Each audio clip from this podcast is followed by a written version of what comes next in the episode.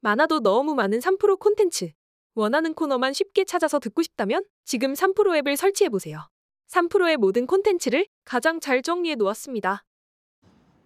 네. 네, 그러면- 정문상 센터님 모시죠? 네, 어서 오십시오. 어서 오세요. 네, 안녕하십니까? 네, 반갑습니다. 요즘 반도체주가 좋긴 한데 좀 극명하게 엇갈리는 것 같아요. 예, 맞습니다. 삼성전자는 뭐 계속 뭐 주가가 기대에 못 미치고 음. 하이닉스는 또 사실 많은 고객들 만나 보면 어, 외국인 투자자나 기관 투자자 중에서 하이닉스를 더 살 수 있는 여력이 있냐 그거를 물어보는 분들도 많을 정도로 대부분 충분히 펀드에 많이 편입을 하고 있는데 여기서 더 가고 있다 보니까 네. 그런 부분에 대해서 이제 질문하는 분도 많고요. 근데 어쨌든 제가 봤을 때는 뭐 아침이니까 결론 중심으로 말씀드리면 제가 준비한 테이블이 하나 있는데요. 네. 제일 마지막 테이블에 그 TSMC의 코어워스라는 캐파가 있거든요. 네. 제가 지난 10월 방송 때도 요 차트 테이블을 말씀드리면서 삼성전자한테는 이제 HBM 관련해서 어쨌든 와신 상담이 필요하다 그렇게 말씀드렸는데 에, 지금 TSMC가 캐파를 지금 보시면 어, 분기에 한 45K에서 85K 거의 두 배 가까이 증설을 합니다. 근데 사실은 이제 이거보다 더 많이 수요가 필요하거든요. 예. 근데 CoWoS 같은 경우에도 TSMC 입장에서도 투자할 것도 많다 보니까 음. 어, 외주를 좀 많이 활용을 합니다. 대표적으로 우리 송도에 있는 엠코 음. 엠코 같은 경우에는 지금 베트남에도 공장을 짓고 있거든요. 그래서 어, 전체적으로 보면 어, 일단 엠코 그 다음에 대만의 제일 대표적인 세계 1위의 OSAT 기업이 ASE인데 거기가 이제 SPIL이라는 대만 기업을 인수했는데 거기서 또 capa를 또 많이 투자를 하고 있거든요. 그래서 그리고 삼성도 사실은 뭐 Cube라고 해서 지금 2.5D packaging capa CoWoS capa랑 유사한 거를 지금 연말에부터는 좀 본격적으로 가동이 될 겁니다. 그래서 제가 봤을 때는 지금 가장 큰 이제 우리가 HBM3, HBM3E 이렇게 얘기를 많이 하지만 사실은 이제 이미 이제 무게 중심은 HBM3E로 간다고 보셔야 될 것 같고요. 음. 그 말은 이제 HBM3의 그 생명 주기가 그렇게 길지는 않습니다 앞으로는. 근데 여기 이제 HBM3에 삼성이 언제 진입하느냐가 지금은 더 중요할 것 같아요. 그래서 보시면 이 HBM3에 뭐 대표적으로 H200 칩, 그 다음에 DGH, DGX GH200, 네. 그리고 B100이라는 이 블랙웰 이제 어 아키텍처의 이제 이 칩이 보면 4분기는 되게 많지 않습니까? 이렇게. 그래서 결과적으로 봤을 때는 아마 뭐 전체적으로 HBM의 shortage도 좀 많이 있기 때문에 음. 뭐 이게 블랙웰이 mainstream이 되는 시점부터는 아마 삼성한테 기회가 있지 않을까. 그리고 지금은 이제 삼성의 HBM 칩이 전부 다 이제 테스트를 하고 예를 들어서 뭐 validation을 받을 때도 TSMC CoWoS capa에서 같이 테스트가 되는 거거든요.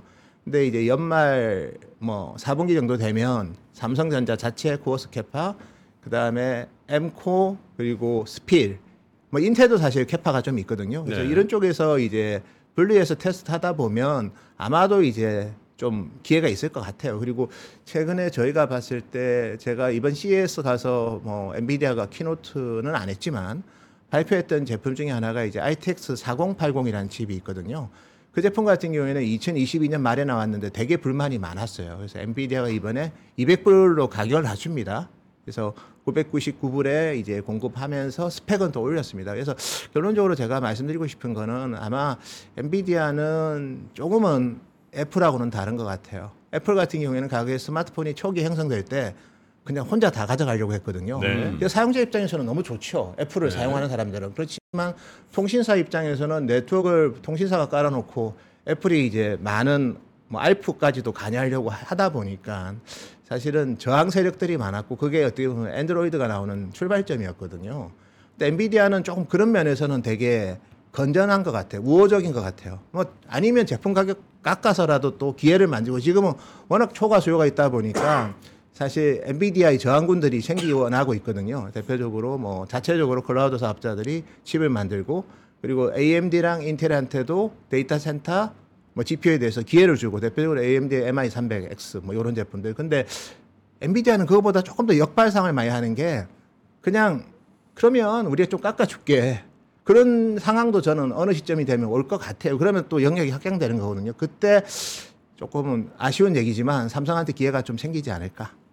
그래서 조금은 이제 지금은 시장이 초과 성장하기 때문에 하이닉스한테 거의 많은 물량이 대부분의 물량이 가지만 이게 이제 조금 더 이제 맞춤이나 이런 거 있어서 아마 기회가 생기면 제가 좀 네. 말을 복잡하게 했지만 결국은 이제 대규모로 물량이 터질 때 삼성한테 기회가 생기지 않을까 그렇게 아니, 엔비디아가 가격을 낮추는 거랑 삼성한테 기회가 생기는 거는 무슨 상관이에요? 왜냐하면 수요가 워낙 커지고 있기 때문에 예. 그리고 이제 저항군들이 많이 생기지 않습니까? 네. 자체적으로 클라우드 사업자들이 어차피 나의 내가 구축한 데이터 센터에서 AI 데이터 센터든 일반 데이터 센터든 엔비디아의 이제 GPU가 들어가서 그게 구동이 되는 건데 네. 그런데 이제 그러면 이제 부가가치 너무 비싸게 받으니까 음. 최근에 샘 알트만도 그렇고 뭔가 대규모 펀딩을 하는 이유가 엔비디아 칩이 너무 비싸다라고 지금 네, 주장을 네, 하는 네, 거예요. 네. 지금 초과 수요이기 때문에 그런 거고. 근데 저희가 봤을 때는 엔비디아는 그런 면에서는 항상 이제 열려 있는 저는 회사라고 보고 있고요. 두 번째 이제 제가 다른 얘기 하나 드리면 그러니까 가격을 낮추는데 삼성전자 기회가 생긴다는 거는 가격을 낮추는 만큼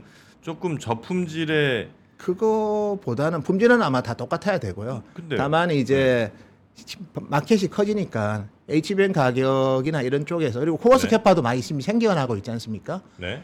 그러니까 TSMC만 CoWoS capa를 갖고 있는 게 아니라 삼성도 생겨나고 있고 앰코 그다음에 스- SPIL, 인텔까지 생겨나고 있기 때문에 이쪽하고 이제 mass market이 될 때는 제가 봤을 때는 삼성한테 저는 충분히 기회가 있을 것 같아요. 근데 지금은 HBM3가 뭐 3분기까지는 이제 하이닉스 주, 이주- 위주로 저는 갈 것 같고요. 다만 4분기부터는 좀 기회가 생길 거라고 보고 있고 제가 그 이유 중에 하나를 하나 예를 들면 네. 좀 다른 얘기긴 하지만 사실은 이제 이렇게 보시면 엔비디아, 뭐 AMD, 인텔 얘들이 AI 프로세서를 어, 개발을 해서 생산은 TSMC가 하겠지만 이 구글, 어, AWS, 마이크로소프트 이런 회사들이 이제 클라우드 사업자리 탑재를 하죠. 근데 이칩 가격이 너무 비싼 거예요. 네네. 그러면 이제 AMD도 좀 넣어주고 싶어하고 마이크로소프트 같은 경우에는 뭐 인텔도 앞으로 넣어주겠죠.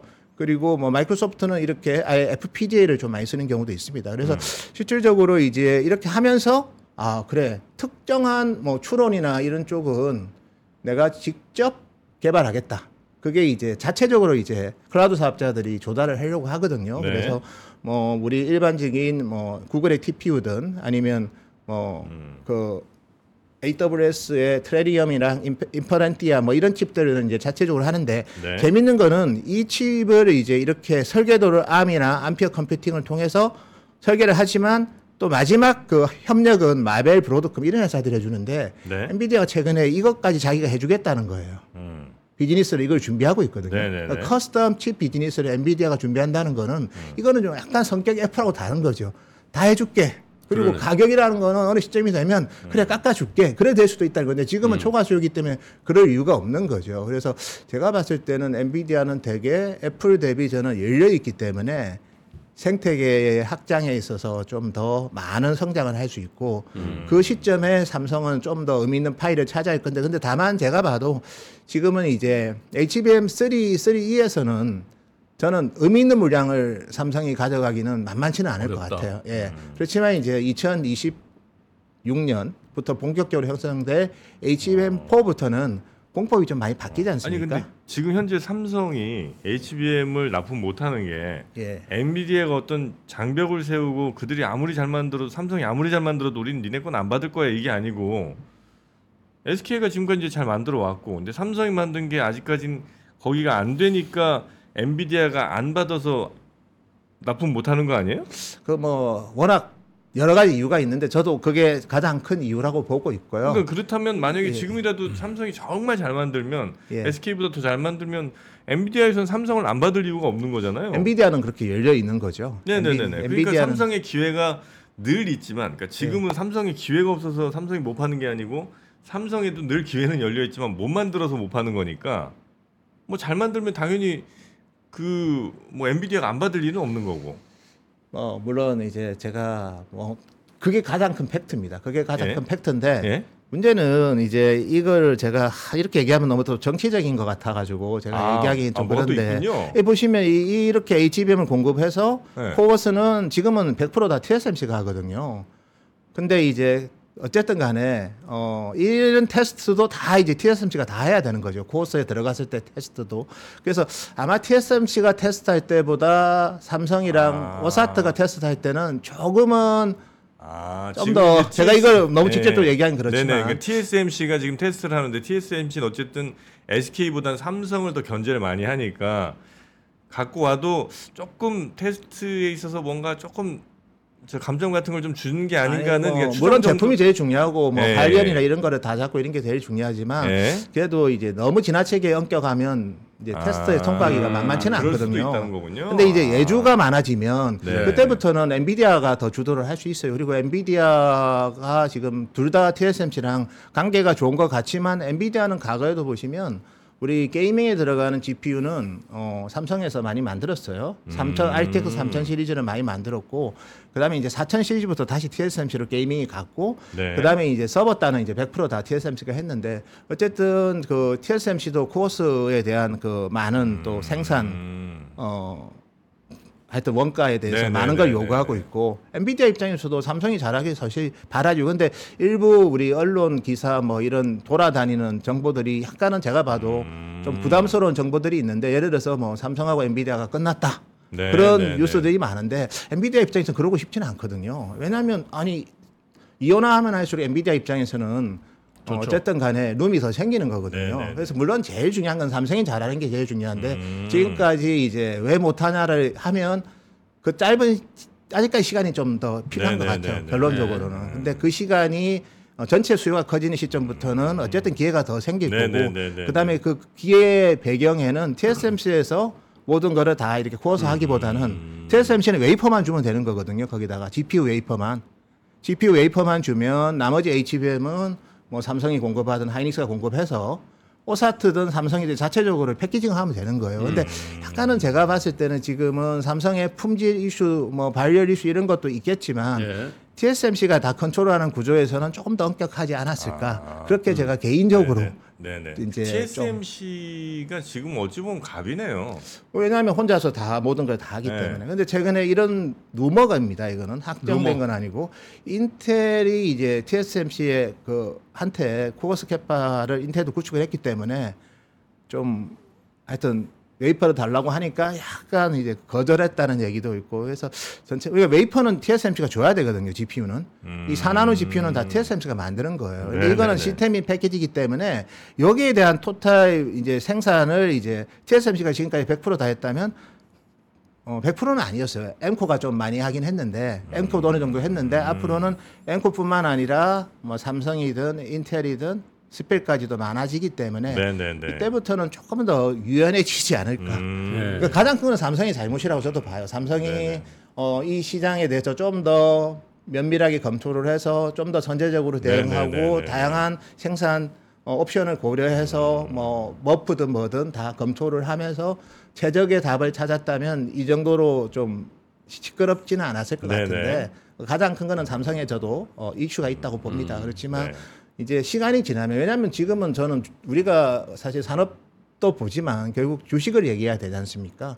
그래서 지금 하이닉스를 더 세게 사야 되냐 그렇게 질문을 하면 아마 많은 분들이 약간은 부담 느낄 거예요. 왜냐하면 더 살 수 있는 룸이 없는 그런 투자자들도 있거든요, 사실은. 그래서 결국은 가면 삼성은 계속 못 돌아가거나 아니면 이렇게 되게 미약할 거냐를 보면 저는 결국은 이제 시간인 것 같아요. 아마 네네. 연말 되면 좀더 룸이 생길 거고 자체 코스 캐파를 구축을 했는데 TSMC가 웨이퍼를 안 줄 수는 없는 거거든요. 어차피 그 웨이퍼는 엔비디아 거기 때문에 그러면 조금은 더 이제 그리고 결국 이제 시간의 문제면 결국 주식은 시간이 지나서 해결될 주식은 기회가 있는 거거든요. 네. 근데 영원히 안 될 주식이면 이제 그때부터는 좀 아닌 거죠. 근데 저는 그 정도는 아니다. 네. 시간이 되면 해결될 수 있는데 좀 아쉬운 거는 좀 빨리 해결됐으면 좋았는데 네. 특히 작년 뭐 12월 말 뭐 이런 얘기도 많았지 않습니까? 그게 이제 좀 넘어오면서 좀 아쉬운 점은 있지만 그렇다고 해서 어뭐 연 네, 네, 아마 저는 연내는 가능하지 않을까 그래 보고 있고요. 근데 이제 뭐 좋은 네. 시장 다 지나가고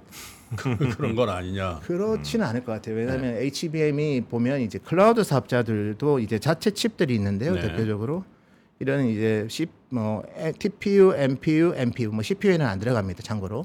근데 이렇게 이런 제품들에도 다 이제 HBM이 들어가기 때문에 이 네. 시장이 커지고 있고 그다음에 AMD를 좀 키우려는 마이크로소프트의 의지치도 있습니다. 그래서 HBM 3E 같은 경우에도 이제 AMD든 아니면 어, 구글의 TPU 중에서 up next 버전에 이제 HBM3E가 들어가거든요. 그래서 전체적으로는 이제 왜냐하면 이제 클라우드 사업자랑 왜냐하면 지금 이 엔비디아가 지금 보면 혼자서 엄청난 이익이 나고 있지 않습니까? 음. 그리고 fabless고 그리고 이제 영역 확장을 막 하는 것 같아요. 제가 봐도. 네네네. 그리고 엔비디아도 클라우드 서비스가 있습니다. 오큘리스 뭐 그러니까 오큘리스 클라우드도 있고 물론 뭐 3D 관련된 거긴 하지만 그래서 저희가 봤을 때는 약간은 공공의 적이 좀 되는 것 같아요. 단기적으로. 삼성이 예. 엔비디아가 엔비디아가 엔비디아가 예. 그래서 예전에 우리 애플이 보면 공공의 적이 됐다가 결국 안드로이드가 개화가 된 거거든요. 음. 근데 지금 엔비디아도 공공의 적이 좀 되니까 당연히 자체적인 솔루션을 확보하거나 아니면 AMD나 이런 애들을 좀 키우려는 그런 시도는 당연히 많아질 거기 때문에 그 파이는 커지는데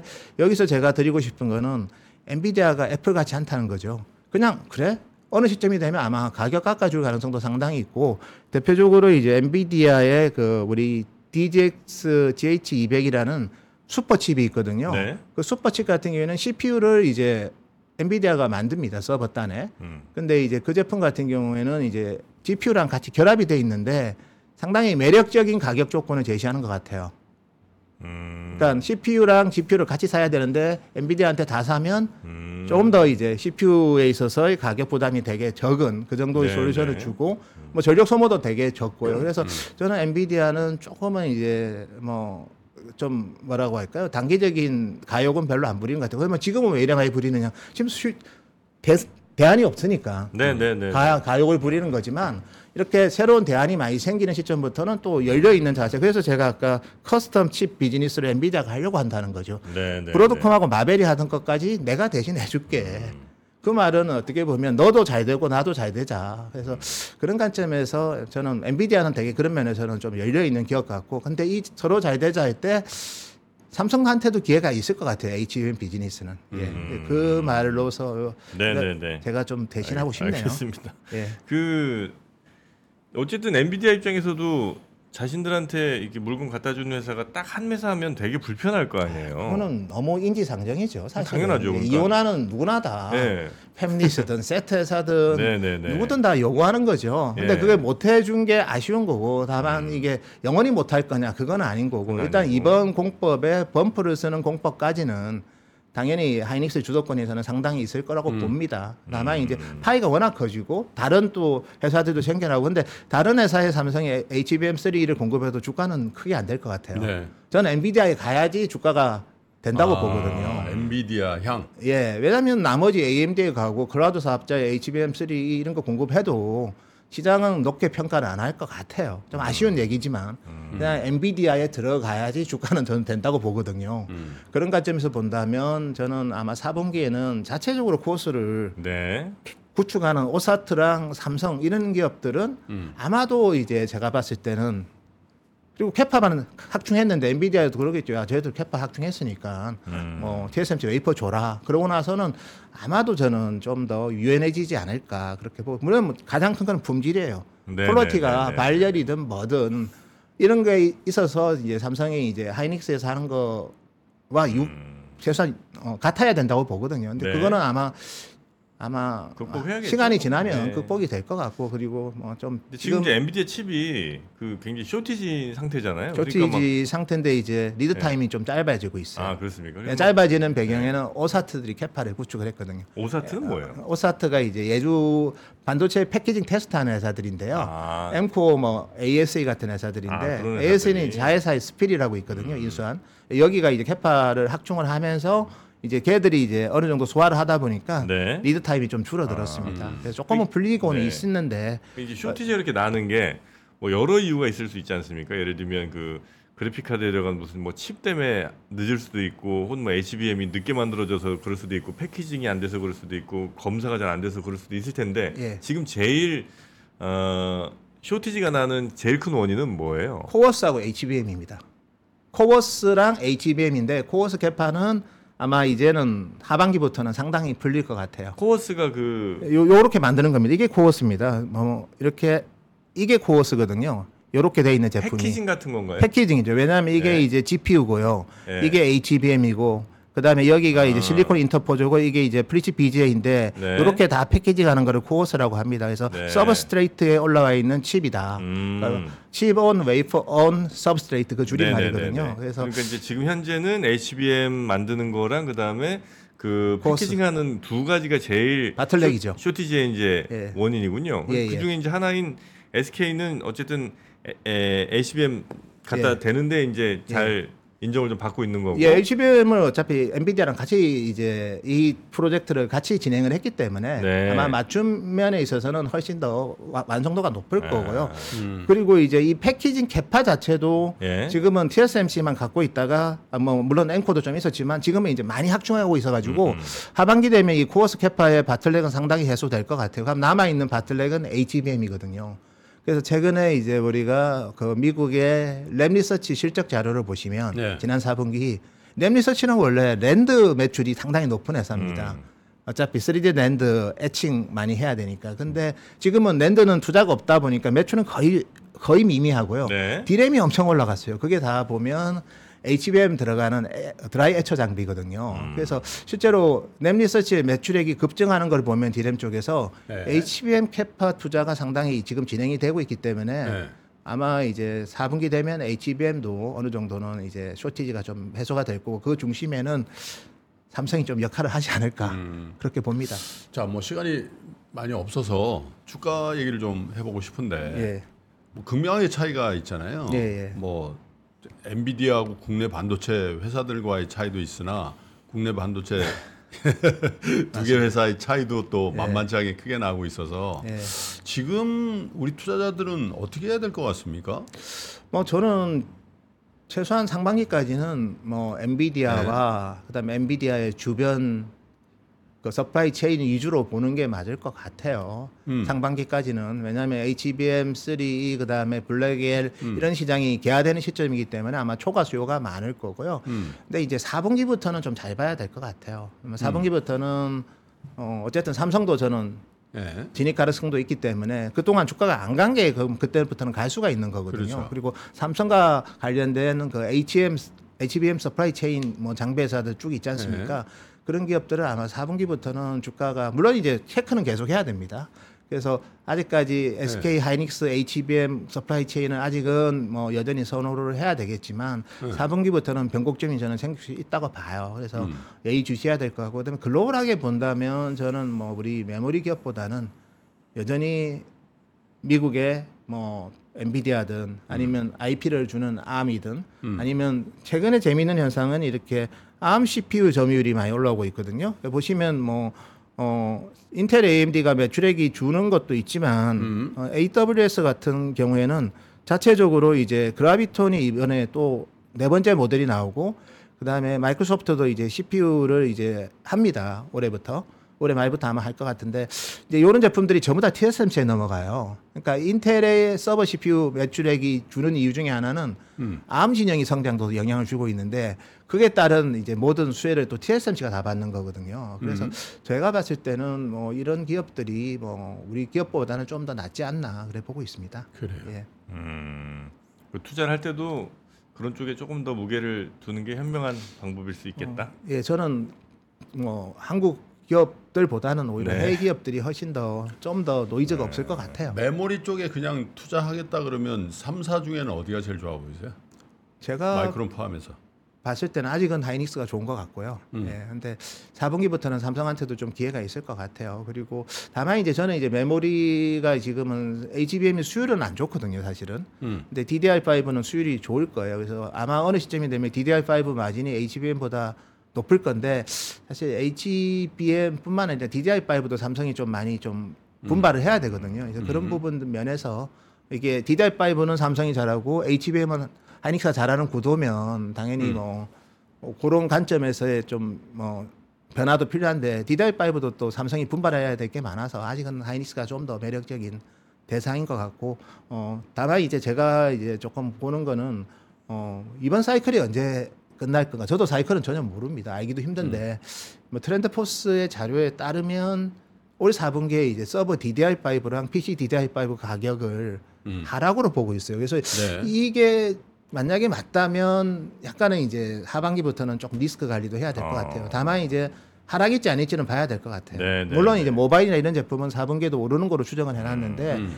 PC DDR5랑 서버 DDR5는 하락으로 지금 보고 있거든요. 네. 그러면 어 지금은 우리가 뭐 너무 되게 AI 때문에 모든 게 다 좋아 보이는데 이제 실질적으로 4분기에 그런 게 만약에 정말 맞다면 어 좀 상승이 좀 꺾일 수도 있을 것 같아요. 그래서 그런 부분은 제가 오늘 바로 왜냐하면 제가 기업들 만나봐도 다 그렇게 합니다. 6개월 네, 네, 네. 정도는 보이는데 그 이상은 안 보인대요 지금은 다.